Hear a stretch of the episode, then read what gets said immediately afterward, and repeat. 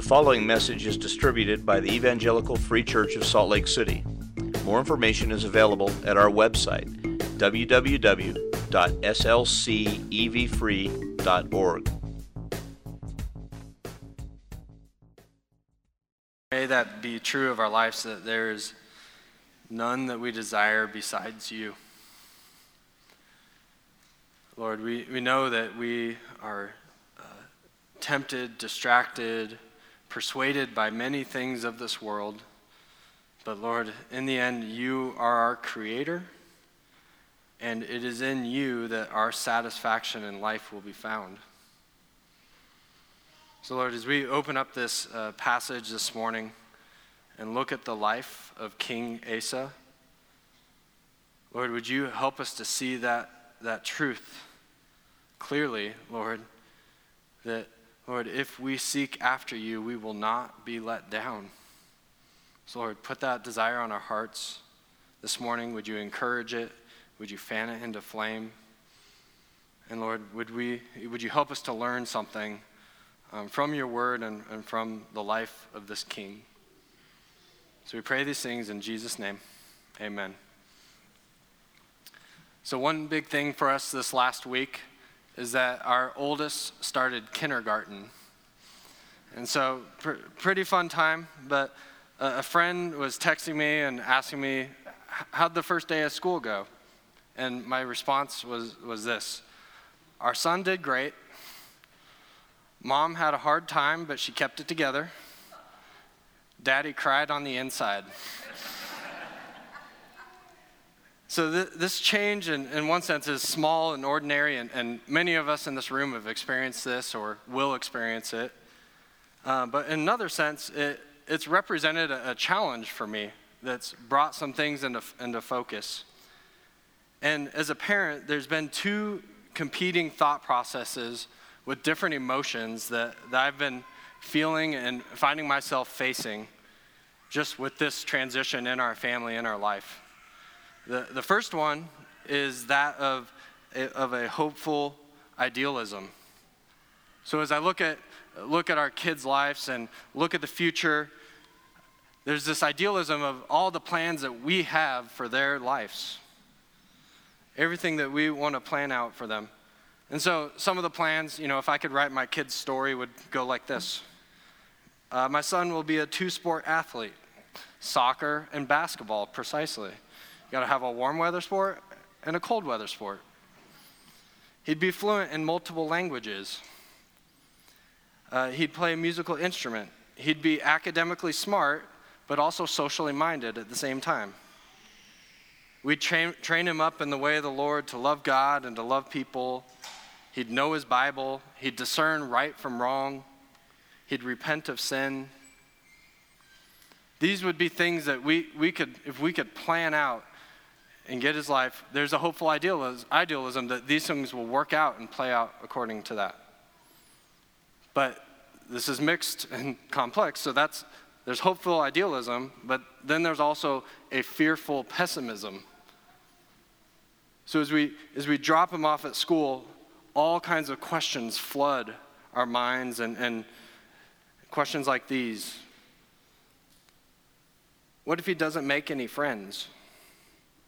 What if he learns bad things from other kids in school? What if the secular world's voice is louder and more winsome than ours or, or God's voice? What if he defects from the faith down the line and defects from the faith and truth that we are raising him up in? So as we drop him off, we, we feel this a hopeful idealism, but also this fearful pessimism about what could happen, what could be. And life has many different types of transitions, and change is inevitable. And things almost never stay the same. And so the question is not will change take place or will challenges come our way? Rather, the question is how will we respond when change happens? How will we respond when confronted with a challenge? In both our hopes and fears, What's guiding or motivating us? Is it fear or is it faith? Is it control? Or is it rest? And in this case, what is it that our kids truly need? But more generally, for all of us, what is it that we think we truly need? Regardless of, of whether or not you're a parent, I think we all feel this tension between hopeful idealism and, and a fearful pessimism. We have an idea of how we think things should go, yet we're keenly aware that we are not in control. So then the question for us today is what are we supposed to do with that tension? Where are we supposed to go with that? So this morning we're going to look at the life of King Asa in Second Chronicles uh, 14, chapters 14 through 16. And we're going to see that there's a complexity of a man who faced challenges, and at times he was blameless, but other times he was proud and foolish. And so, a little background um, this is a, a, series that I, I started some time ago looking at some of the reforming kings of Judah. So, in the past, we've looked at Solomon, Jehoshaphat, Joash, Hezekiah, Josiah. And if you're newer here, um, our lead, lead pastor is out this week, and so I'm filling in and, and jumping back into the series, kind of out of chronological date. Um, but in that, we're going to be looking at the life of King Asa. And we're going to be looking at specifically through the account of Second Chronicles. And Second Chronicles is a book that exists to hold out kind of an ideal view of the king and the kingdom as a teacher for, for Israel, most likely in the post exile sense. When Israel is returning back to the homeland after their exile, to give instructions about what the king and the kingdom is supposed to look like to help encourage them towards faith and obedience and trust in God. So in Chronicles, we see a lot of what's lifted up to commend what the kings did well, but also what they didn't do well. But the idea is that that's a teacher. It's a teacher for, um, for, the, for the people. And it's, it's a teacher for us today um, as we look at that. So, King, King Asa, he is Solomon's great grandson. And so with that, it goes Solomon, Rehoboam, Abijah, Asa. So with Solomon, he had an, he established an incredible kingdom, most affluence, national um, prominence, and God was with them. But at the end of Solomon's life, his heart grew proud. And then in that, because of his own sin, basically God told him that the, king is, the kingdom is going to be torn into two.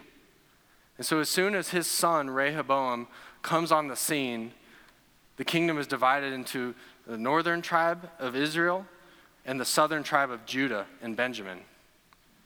And this forever changes the history of what's supposed to be one united, one united nation under God. There's now division and war and challenges. So that's, that's the landscape of Rehoboam and Abijah. Could have been worse. There were far worse kings, but they were also not great. And that they sought after God and, and brought about and continued what was intended. And in some of the, the uh, previous sermons on this series, um, I just want to re- reflect on one thing that in the past, God made a covenant with David and then reaffirmed it with Solomon. And the idea that he said this he said, You shall not lack a man to sit before me on the throne of Israel. If only your sons pay close attention to their way, to walk in my law as you have walked before me. And so God has made this covenant with David that says this idea that, that there, there's going to be a king who is going to sit on the throne, is going to reign forever, as long as, and that line will be sustained as long as you obey and follow. And so, as we read through Chronicles, there's this, this plaguing question as we come to each king and we see the ups and downs of the nation. Is this king going to be the one who reigns and brings uh, Israel back to its, its prominence and God's blessing on it?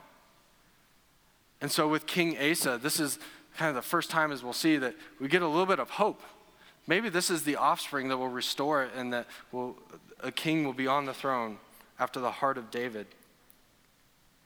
And so we watch the life of each king as if they might be the offspring who, who's to do this. So as we look at this, um, the sermon is going to be in two parts. So we're going to look at, kind of walk through the text and look at the history of the events and what's going on here with a few comments. And then the second part, we're going to look at some lessons and applications uh, from the life of King Asa. So as we look through the history, we're going to look at an overview of Asa's reign, victory and reform, and then victory and decline. So those are kind of be the three sections of the historical part of this. An overview of his reign, victory and reform, and then victory and decline. So, kind of an overview of his reign that we see in the first verses of chapter 14. He says this Abijah slept with his fathers, and they buried him in the city of David. And Asa, his son, reigned in his place. In his days, the land had rest for 10 years, and Asa did what was good and right in the eyes of the Lord his God. So, this is a common uh, kind of description that's put on kings. They did good and right in the eyes of the Lord, or they did evil in the eyes of the Lord. And so, right up front, the, the author of Chronicles tells us that he did, he was good and right in the eyes of the Lord as God. So, after he says this, he goes on to talk about and kind of define how was he good and right. Well, we see that King Asa, he took away foreign altars, he broke down pillars, he cut down Asherim, he confronted idolatry in the land and got rid of it. He commanded Judah to seek the Lord and to keep the law and the commandment. And he went throughout all the cities of Judah and removed the high places and incense altars. He goes on to build fortified cities, and he surrounds them with walls and towers and gates. And so, from the get go, he is about the right worship of God and the removal of anything that would compete with that God. And, an interesting point here that often in the Chronicles you'll see uh, as someone builds fortified cities and builds up the infrastructure, it can be done in two different ways. They can build up the infrastructure in a lack of faith because there's an oncoming threat, and that they do that to seek, uh, use their own ingenuity, their own skills to fight off the enemy rather than God. But here, Asa does that actually in a time of peace. There's not an enemy right around the corner, and he's actually commended for building this up. And so we see something about the motivation of him that seems pure and blameless, and this is seen as, as a good thing as he is building up the infrastructure just of the nation. But as you look through these first several verses, there's a repetitive description of the kingdom under him. And especially for during his first 10 years and then, and then going on from there. It says phrases like this And the kingdom had rest under him, for the land had rest. He had no war in those years. He has given us peace on every side. So they built and prospered. So we see the kingdom has much peace and security and rest. And it's, it's a beautiful thing for the generations before when there was war and division. It seems that there's, there's, there's, there's peace and rest and moving and build, building towards something here. But the question here is why? Why was there rest? Why was there peace? And in verse 7 in chapter 14, it says this It says, The land is still ours because we have sought the Lord our God we have sought him, and he has given us peace on every side. So, as the, the author here summarizes and just gives an overview of the life of Asa, we see that he has peace not because he's just a great king and ruler, but because he sought God. And God is the one who gave rest and peace. And so, the end summary of Asa and we'll hold on to this as we come back later. The end summary of him is he's a good king, and he did right in the eyes of the Lord. So that's, that's kind of the big picture of his reign. But now we're going to look into set this up and looking at, at two different challenges that he faced. So the first challenge uh, is going to, well, both of these challenges are going to come in the form of a battle. And then in response to the battle, we're going to see a prophet that comes and, and interacts with the king based on what happens in that battle. And then from there, we're going to see a response from the king. So we're going to see this pattern, but looking at two different battles one early on in his life, and then one much later in his life. So, there, for the events in this first battle, um, we, we see this in uh, verse 8. It tells us that Zerah the Ethiopian initiates a battle. So they have peace, they're building up the land, and then here, here comes a threat. Here comes an enemy. So Zerah the Ethiopian is likely has some connection to Egypt, and he comes and attacks um, in the valley, a valley near Mareshah, which is just southwest of Jerusalem, and be a natural path that Egypt or any group from Africa would come as they approach, approach Judah. But Zerah, this king, comes with one million men and 300 chariots.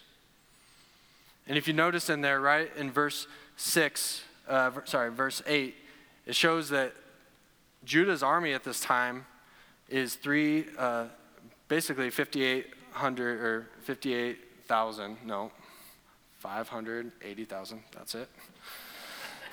Math is not my quick suit, know, strong suit here, so.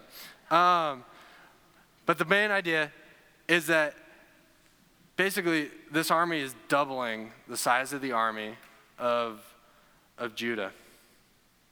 And the odds are stacked against the king. Not much additional information is provided.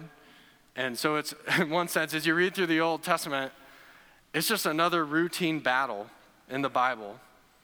And, and I, think for us in uh, modern American Western world, the idea of war and battle is not a common thing that we are familiar with, right? But we see over and over again in different regions of the world, and especially for the history of Israel, wars and battles and threats and, and political realities around them are a constant pressure point on the nation. So as Asa meets Zerah of Ethiopian, he meets him, they draw the battle line, and then verse 11 it says this And Asa cried to the Lord his God, O Lord, there is none like you to help between the mighty and the weak. Help us, O Lord our God, for we rely on you, and in your name we have come against this multitude. O Lord, you are our God. Let not man prevail against you. So the Lord defeated the Ethiopians before Asa and before Judah, and the Ethiopians fled. So in this, we see the, the threat shows up on the doorstep. And without much thought, Asa recognizes that and he cries out to God. He says that they rely on God and they see him as their, their only hope. And as they rely, we see that essentially the battle takes place and God is attributed to as defeating Zerah. And the Ethiopians fell. No one remained alive. It says that they were broken before the Lord and his army and the fear of God was upon them. So, in this, again, an enemy comes knocking on the door, seeking to do harm to Judah. God hears Asa's cry and responds and delivers. And not only does he deliver, but they end up, uh, they end up plundering the land and all the cities inhabited by these people and come back with loads of livestock, sheep, camels. So, where Israel or where Judah was not looking for trouble, they overcome their enemy and then they have a net gain in the end that God provides bountifully for them. God reverses their fortunes from the potential destruction to the reality of victory and material gain. So that's, that's the battle that, that takes place.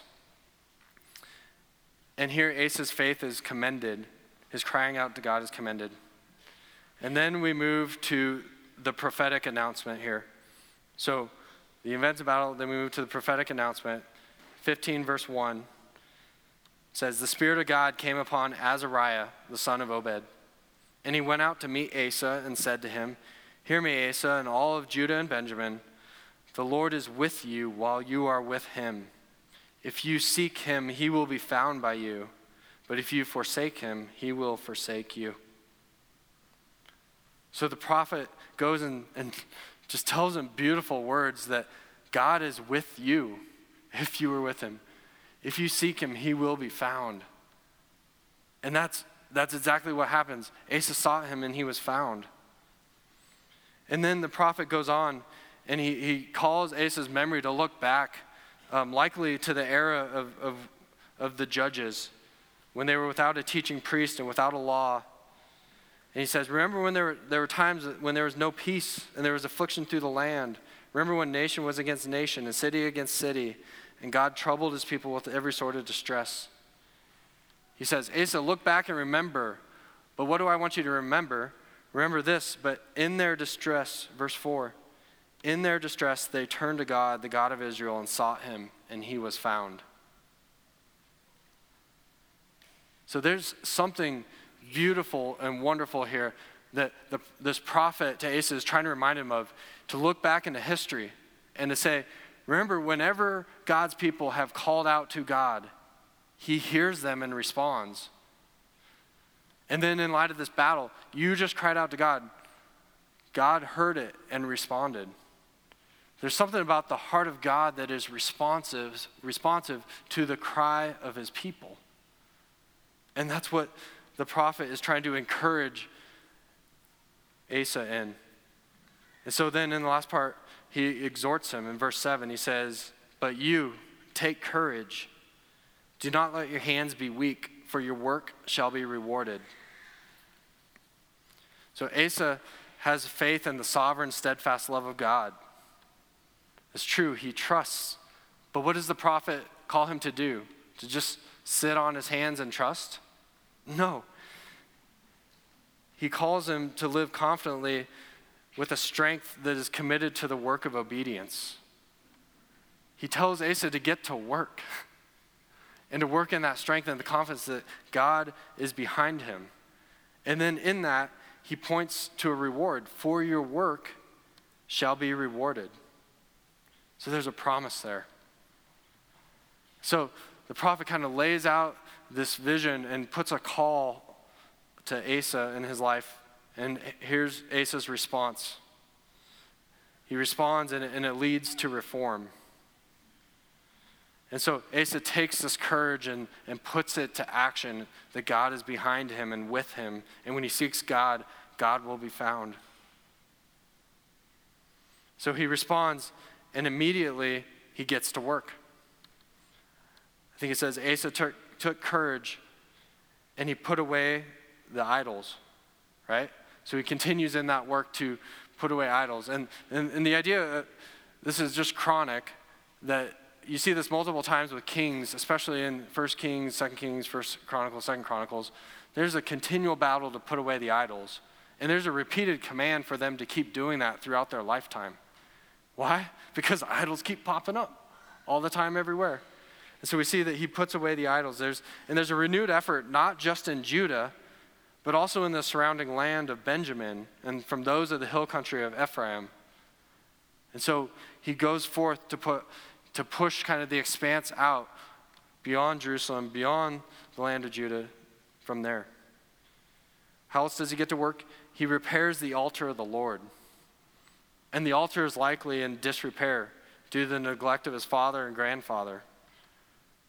And repair the altar is one thing. I mean, we, many of us have homes and things that we need to maintain and keep up and repair. That's normal. But this is significant in the sense that the repairing of the altar, this is central to worship and life of the people.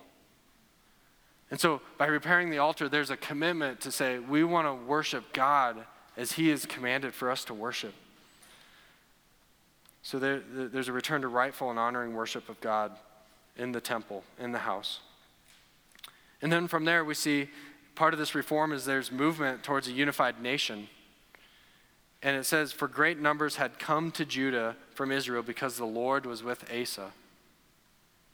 And this is fascinating because, because Israel is in, in a state of disruption and distress themselves, the king in Judah who God is with, people in the region, people that have divided off from Judah, are attracted to that.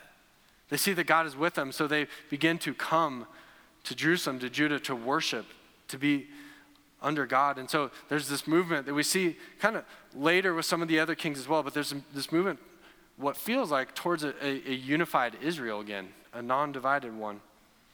So reform continues to go there. And then they have a big gathering with a number of sacrifices. And the number of sacrifices is likened to the numbers associated with Solomon and Hezekiah. And so we see that there's something about the, the, the bountiful sacrifice that as they come and lay things on the, on, on the altar before God in, in, in grand numbers. So we see all aspects of this, of this reform. And these are the actions that take place. But I think even more significant, we find in verses 12 through 15, there's a covenant renewal. And it says this in verse 12, chapter 15. And they entered into a covenant to seek the Lord, the God of their fathers, with all their heart and with all their soul. But that whoever would not seek the Lord, the God of Israel, should be put to death, whether young or old, man or woman.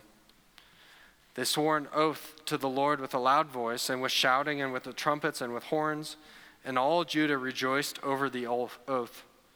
For they had sworn with all their heart, and had sought them with their whole desire and he was found by them, and the Lord gave them rest all around. So here they renew a covenant. And a covenant in the sense that maybe for some of us today, this is kind of shocking. They'd put to death those that are to not to follow God and submit to God.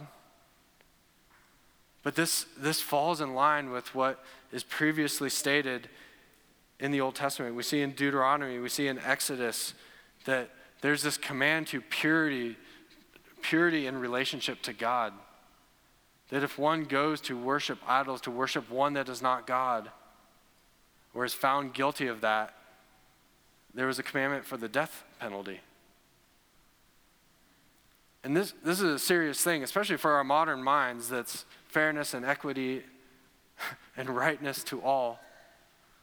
But we need to move back a couple steps here. Like, God is for people's good, for their flourishing. But we need to also understand the bigger reality that God is just, God is holy, and that all people born into this world stand condemned and under his wrath the moment they are born. So the death penalty is a recognition that as sin spreads, that's contagious. And we see that that's the chronic falling of Judah and Israel over and over again. Idolatry and sin is contagious. Where it's allowed, it spreads. And such a serious thing, the death penalty is commanded there. But the death penalty represents that there's a greater reality that apart from God, if we are not in right relationship with Him, we stand dead already. And so, in this covenant renewal, they are taking seriously the right worship of knowing God and walking with Him. And they, the nation agrees, is all shouting with one voice, with one voice, with one heart. They're seeking after Him with their whole desire. And as they do that, I love it, he was found by them and he gave them rest. So we see that the, the full swing of this reform that takes place. Asa is seeking God. And it's worth noting just two other smaller things. He actually removes his grandmother, Maacah, from, from her position. So his, his grandmother um, would be uh, she is the wife to Rehoboam, daughter of Absalom, who is David's son who tried to abdicate or tried to take over the throne. But she's found in idol worship. It was engaged in that, and so he, he removes her from that. And then, secondly, we see that he fills the temple with gifts. So he takes out of his own wealth and resources and his, his parents, his dad and grandfather's own wealth and resources, and gives it to the temple, comes and gives it to God, which is an interesting detail that we'll, we'll come back to later. So this reform takes place. And the only negative comment here in this section is in verse 17. He says, But the high places were not taken out of Israel. Nevertheless, the heart of Asa was wholly true all his days. So we see the high places were removed in specific regions, but somewhere beyond Judah, there were still left idol worship in high places. And so that, that's the only negative thing in this part that it has to say about him but that his heart was wholly true. So, in response to this first challenge, this first battle that comes at him, Asa seeks after God, and the end result is a life of peace and rest, both for him and the kingdom. So, verse 19 says, And there was no more war until the 35th year of the reign of Asa. So, if you hear that, that's a lot of years of peace and rest. But if you read that, that also represents a little bit of a transition here, right? And so this is where we want to look at kind of the, the second challenge. So, first, we saw the first challenge, the first battle that posed, and we see victory and reform. But now the second challenge that comes along, and we'll see victory and decline. So, similarly, we'll look at the events in battle what the prophet has to say, and then Asa's response to that. So, this second battle uh, shows up here in, in the beginning of chapter 16. And Baasha, king of Israel, so the northern tribe who's divided off from Judah years before, they, they, Israel and Judah have been in ongoing skirmishes. And the king of Baasha, the king of Israel, he comes and he makes an aggressive move against Judah. In a city roughly just five miles north of Jerusalem, he comes and begins to build up the city of Ramah. And the city is likely placed right in a strategic main path trading route. Everyone's going to come in and through there. So he makes an economic move that we're going to plant, we're going to build a city, we're going to put an army right here. And, and really, the, the action is aimed at the harm and destruction of Judah. And so Asa, he acts in his own ingenuity, and there's a series of events that goes from there. So we see the threat comes, more or less there's a battle line being drawn as, as the city is being built up close by. So Asa, he takes the treasures out of, his, out of the temple, he takes the treasures out of his own house, and he sends them to the king of Syria. Ben Hadad, requesting that this king of Syria break his covenant treaty with Israel. So Syria would have been a northern neighbor to Israel. And here Asa is a smart, smart political dude, good ruler of his kingdom, says, hey, if I can get them to flip, if I can get Syria to flip, Israel's going to have real trouble. So he takes all the money out of the temple, right? Hold on that fact. out of his own ha- home, and he, and, he, and he gives it to the king of Syria. And the king of Syria listens to Asa and goes on to set his armies against the Israel cities.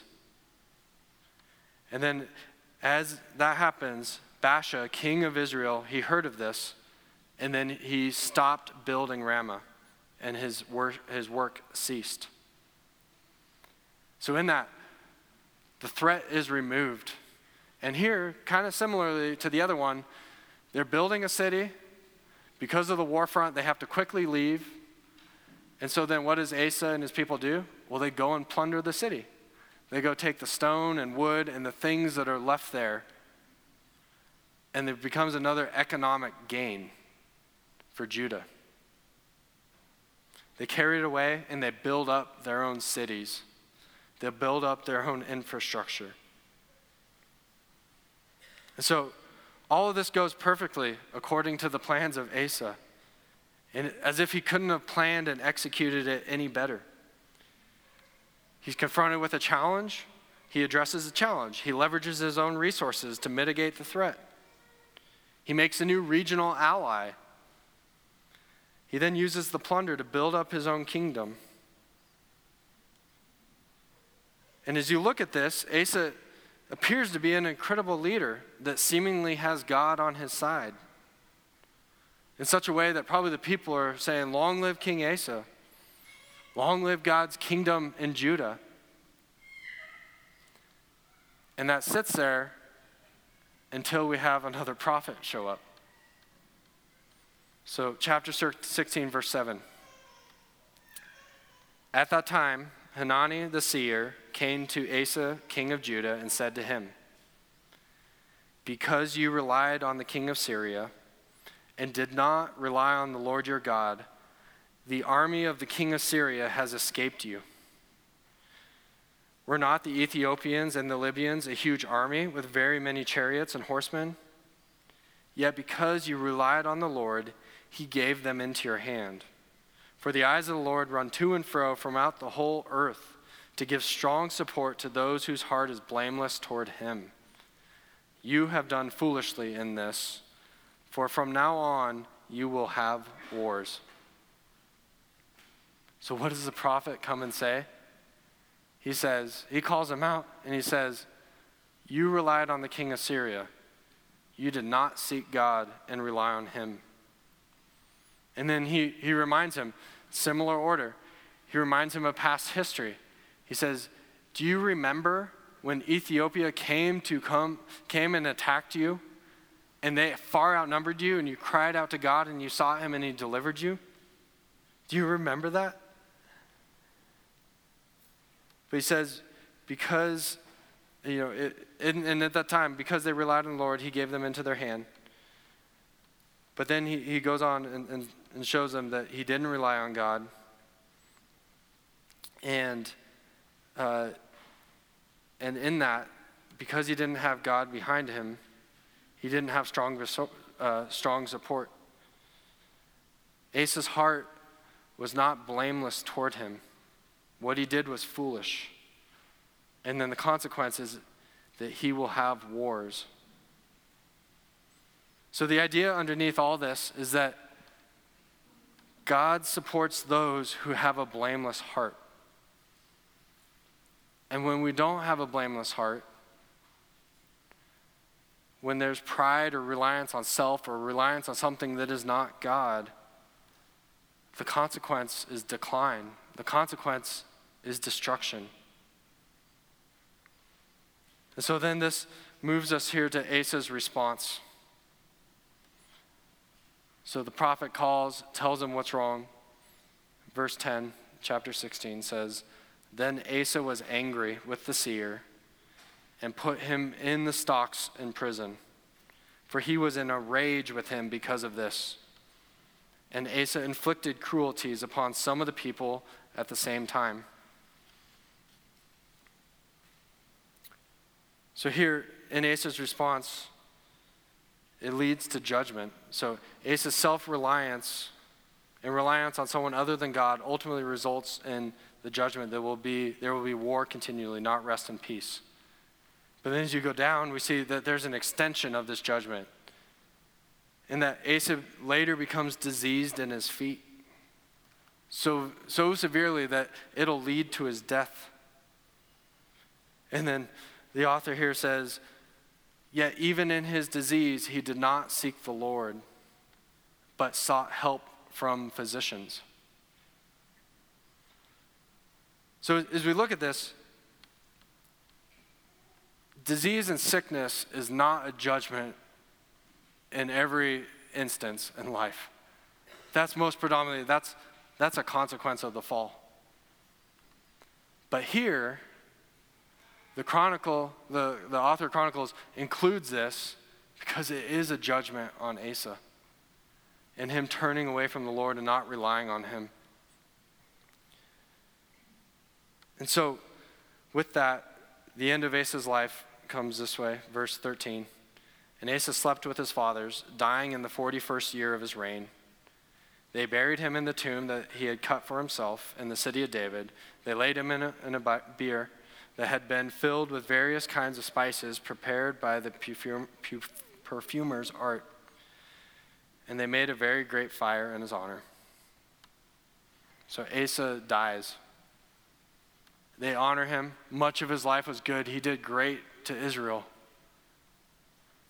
But in this, we see that his life is defined by a tale of two battles, two challenges. And in the second one, he failed to seek and rely on God, which results in him dying hardened in pride, not resting in the, in the Lord, and no rest for the land. So that's, that's the story here. Now we want to turn our attention to a, a couple lessons and applications here for his life. So the first lesson is this blessing is found by those who seek God through the work of obedience. Blessing is found by those who seek God through the work of obedience. So, this, this points us to what we are to be, how we are to orient, ourselves towards God. And again, we hear the blessings that the Lord is with those who are with him. The Lord will be found by those who seek him. But we also see a warning that the Lord will forsake those who forsake him. So Asa sought after God throughout the majority of his life, and he was best, blessed. God fought his battles. God established rest and peace. As long as Asa was faithful to seek after God. And for most of his life, he was faithful. But so this, this here stands as an example for us in what I mentioned earlier who see that the heart of God is for anybody who will come to Him and rest, seek Him, that wants to be with God. And we see the blessing that follows in one's life with that. And so, the question I think for each of us to look and think about in our own lives is do you truly seek God with the circumstances of your life? What if you find God, but don't actually like what he's leading you to do. Right? This might be a circumstance that a number of us, we seek God, and then he says, you know, maybe like to the rich young ruler, I want you to sell all and follow me. And we're like, ah, nope, not doing that. But are you seeking God in a way that is willing to do whatever he leads you to do? Are you truly ready to surrender to God's direction if it runs contrary to your own plans? And as we answer yes to this question, just like Asa, there's work to be done. When I say work, work not in the sense that we're going to earn God's blessing by what we do, but rather work in the sense that as we work or as we work to obey, we see that God actually does the real work in and through and around us as we trust Him. Asa's work to obey the law, his, his work to obey the law puts him in the path of God's blessing. And God is the one that blesses and does the work. God is the one that fights the battles. God is the one that protects. As we learned about last week, God is the one who builds his house. We don't do anything for God. But what God but what God requires is that we submit ourselves to him, that we obey, we follow, we, we surrender. And that's going to take some work. It's going to take obedience. So we see this command to Asa don't let your hands be weak. Reward is coming. We need to be encouraged by that same reality as well. And remember that we are also easily prone to weakness weakness in the form of discouragement or impatience or the pride of thinking we know exactly what to do without even a pause or second thought that we need to seek after God.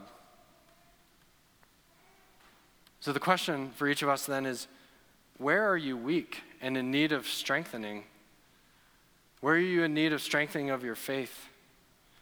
Do you have eyes that are set on the reward that comes in the blessing of a personal relationship with God? Do you have a strength that comes in believing that God will hear our cries and He will reward obedience? And what do I mean by that? there's a kind of thought process that can be in and around Christian circles and churches today that if we obey, then God blesses in this, this, and this way. Right? And there, there's some general, general truth that isn't, as we're around in God's law, that there's some blessing in this life. But what, what we need to see that, especially for us today in this age, is that in this world and earth as we know it right now, there's not going to be an earthly kingdom established in the way that God talked about here. That's coming in the future. And so, part of our, our trusting in Him, part of our obedience and, and waiting in Him, part of the blessing is that God enters into our hearts, enters into our lives, and transforms us amidst the circumstances and challenges that are going on. And that stuff might be flying left and right, but God does something in His blessing through His Spirit to change us, and then to give us eyes to see and pray and see God work through the everyday, ordinary circumstances to bring about His will. And as we pray, that God actually is pleased to answer our prayers where, where we labor in that. And so, as Asa took courage, we're to take the same courage. We're to look at reform and revival of our own lives in this way. So, as he took courage and put away, also, we should take courage and put away and ask the question Is there idolatry or sin or things in our life that are competing with God?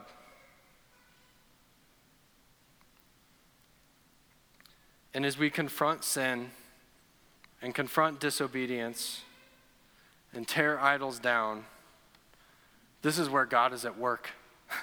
as God is restoring the land of Judah and Israel from a distance is looking off and people are going towards that. Is that any different with our lives?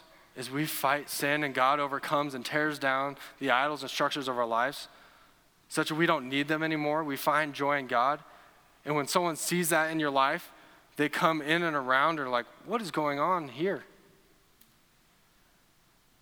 The revival that goes on beyond and reform that goes out beyond ourselves always starts right here. And so that's, that's the blessing, I think, in this life that we want to aspire for, that we want to look for, is that we have right and blameless relationship with God. And so, where God is at work, others will be drawn and desire to join in. So, let's, let's pray for that in our hearts and lives first. See that blessing is found by those who seek God. So, that moves us to the, second application here. All lives are accountable to God and will be judged. All lives are accountable to God and will be judged.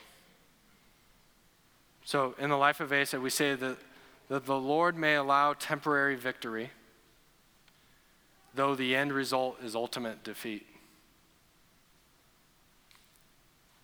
So, as Asa trusted in his own resources and wealth and political ingenuity, it worked, initially at least, right? And in some cases where there's sin and deviation from God, God shuts the door and doesn't let those things happen, and our plans are thwarted. But I think what's more true to life, and my experience, is that often the, the, rec- the, the, the judgment, the calling out of sin, is not immediate. In the sense that there is a lot of short term gain in the moment by people that are relying on things that are not God. And this is the challenging thing as we look all around us and see this person's doing that, and this person's thriving over here, and look what they did. And it feels like we're getting left behind. It's like, man, they're just taking matters in their own hands. Look at the blessing that comes with that. And so here we see in, in the life of Asa that there is a temporary victory. Everything goes well. But then God brings a prophet to correct that, to address it.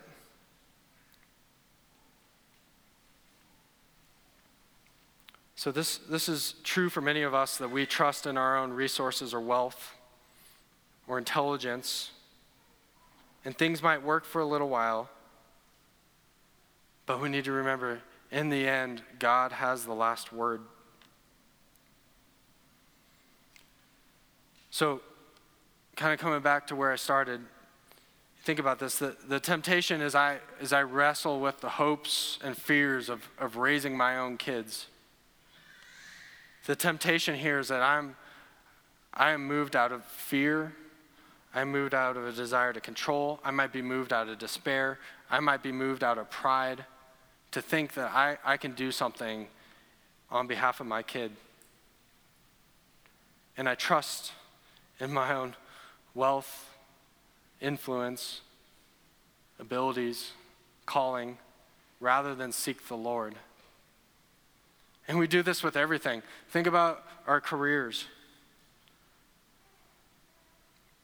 Do you seek God genuinely with your career as an opportunity to glorify Him? Or is it used as something for our own working? We don't seek Him, we just, we just do what comes natural. And so far, it's worked pretty good, right? And we, and we keep moving on in that. We think uh, this could be true in other areas of, of, of, our, of our marriages, of our recreation and leisure, of our retirement. We think about these different things that we want to control, and there's different fears that guide us, that motivate us. But the question is in those things, are we seeking God at the core? Is it His blessing and His favor and Him being with us that is most important? So with Asa, he trusts in his own wealth and affluence and comfort. And then when he's confronted, he gets angry. What did Hanani, this prophet, say that got under his skin? You could look at the big story and say, Asa, seemingly he desired peace and autonomy, right? He had some comfort. Things were going well. But in the end, he didn't like being questioned. And out of him, it's possible this heart attitude came that says, I just achieved an incredible and decisive victory for Judah. Clearly, God is with me. What do you mean I didn't rely on the Lord? Look at the fruit, look at the outcome. I'm a blessed king with a blessed nation.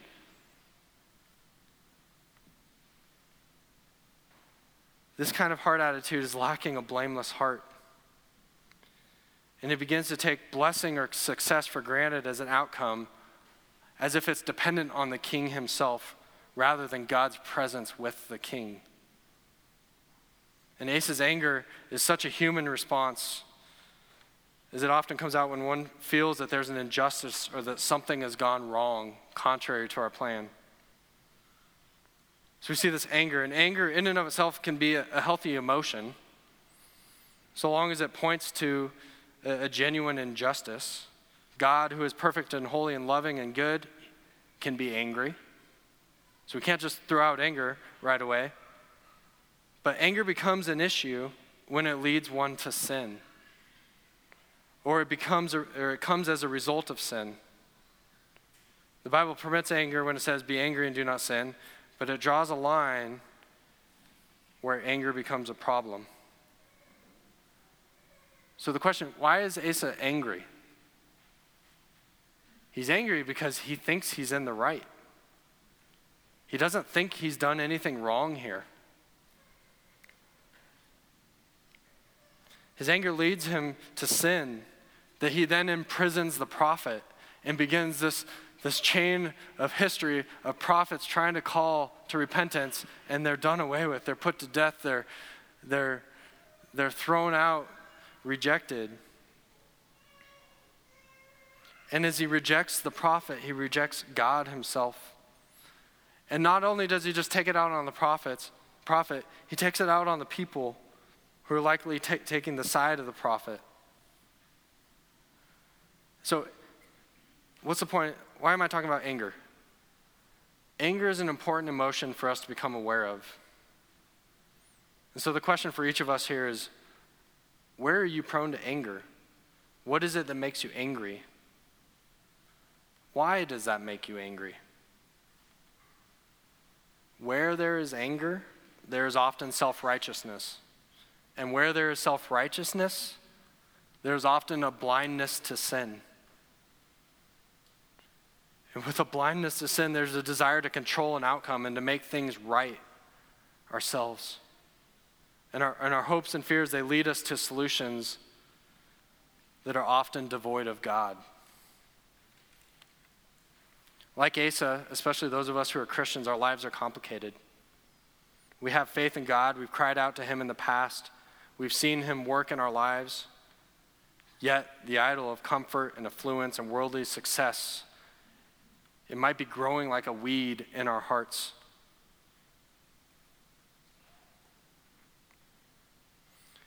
And as it grows as a weed, it might be choking us out from actually bearing fruit. But even worse, it could be threatening our destruction to our own soul. So take a second. Ask the question where, where does anger show up in your life? Frustration. And, and trace that back. And maybe wherever that is, that's a place that you need to invite God and seek Him and ask Him to see what's going on there. The thing about weeds is they start small and they appear non threatening. And somewhere along the way, Asa didn't think it necessary to seek God. Instead, he just started acting in a manner as he saw fit. So let's check our hearts for that self righteous pride, because it might be in seed form, or for some of us, it might be choking out our life right now.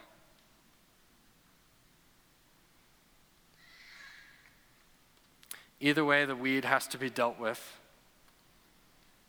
So, how, how does one deal with pride and sin? How does one become blameless before God? The only way to become blameless is through repentance and faith in Jesus. He died the death in our place that we could be freed from sin and God's wrath and guilt, given a new heart, a new life to walk with Him. There's nothing we can do to become blameless. And that's why, as we seek God, it's the most humble posture we can come as we come with an open heart and an open life. Say, Lord, your will, not mine. And in the end, the Lord gives victory to the blameless, those who rely wholly on God. So we're to seek and trust God alone. And remember that all lives are accountable to God and will be judged. Now, the last, the last thought, I started with something parenting, and I want to share kind of another story of parenting on, on a different end. For a number of us here, we, we find ourselves in long, drawn out chronic challenges, especially when it comes to parenting. So I, started, you know, looking, looking at parenting from the young age, with there's more hopes and dreams and ideals. Some of us are on the other end of that, and there's not much hope and dreams and ideals there left. There's a lot of pessimism and fear and despair. But this truth of seeking God still applies there. And I want to share this quick story. Some, some friends of ours um, from the past have an adult child who seemingly walked away from the Lord explicitly embracing a lifestyle of homosexuality. While the parents, heartbroken and grieved, they continued to faithfully pray and pursue their child day after day, year after year. Recently, they were overjoyed as their child repented, sought after God, found Him, and has trusted in Him. Their child is now married to a Christian spouse. So, what I want to encourage us is that the story is not yet complete. But what's required of us right now is that we seek God. And especially when it comes to our kids and to some of these threats and challenges, we're going to feel that weight. We're going to feel that challenge. but let that all the more move us toward, towards God to seek Him and to see that He is pleased to answer. Relying on God leads to rest. Relying on self leads to defeat and destruction. Let's pray. Father, we thank you this morning for the life of King Asa. Lord, we thank you for the example that his life sets that, Lord, you bless those who seek you. But Lord, we also thank you for the warning that, Lord, to reject you, to forget you, does not lead to a, life of blessing and rest, Lord. It leads to our end, our destruction. So, Lord, we recognize that we are all sinners. We are poor and needy. We are weak and win- wounded. We are sick and sore. But, Lord, that you receive all who come to you. So, Lord, help us to seek you, knowing that you will be found. Lord, help us to know that as we are with you, you are with us. And Lord, that is the greatest reality for this life and the life to come. So, Lord, place that burden in our hearts. Lord, help us to go to Jesus and to seek him. We pray these things in Jesus' name.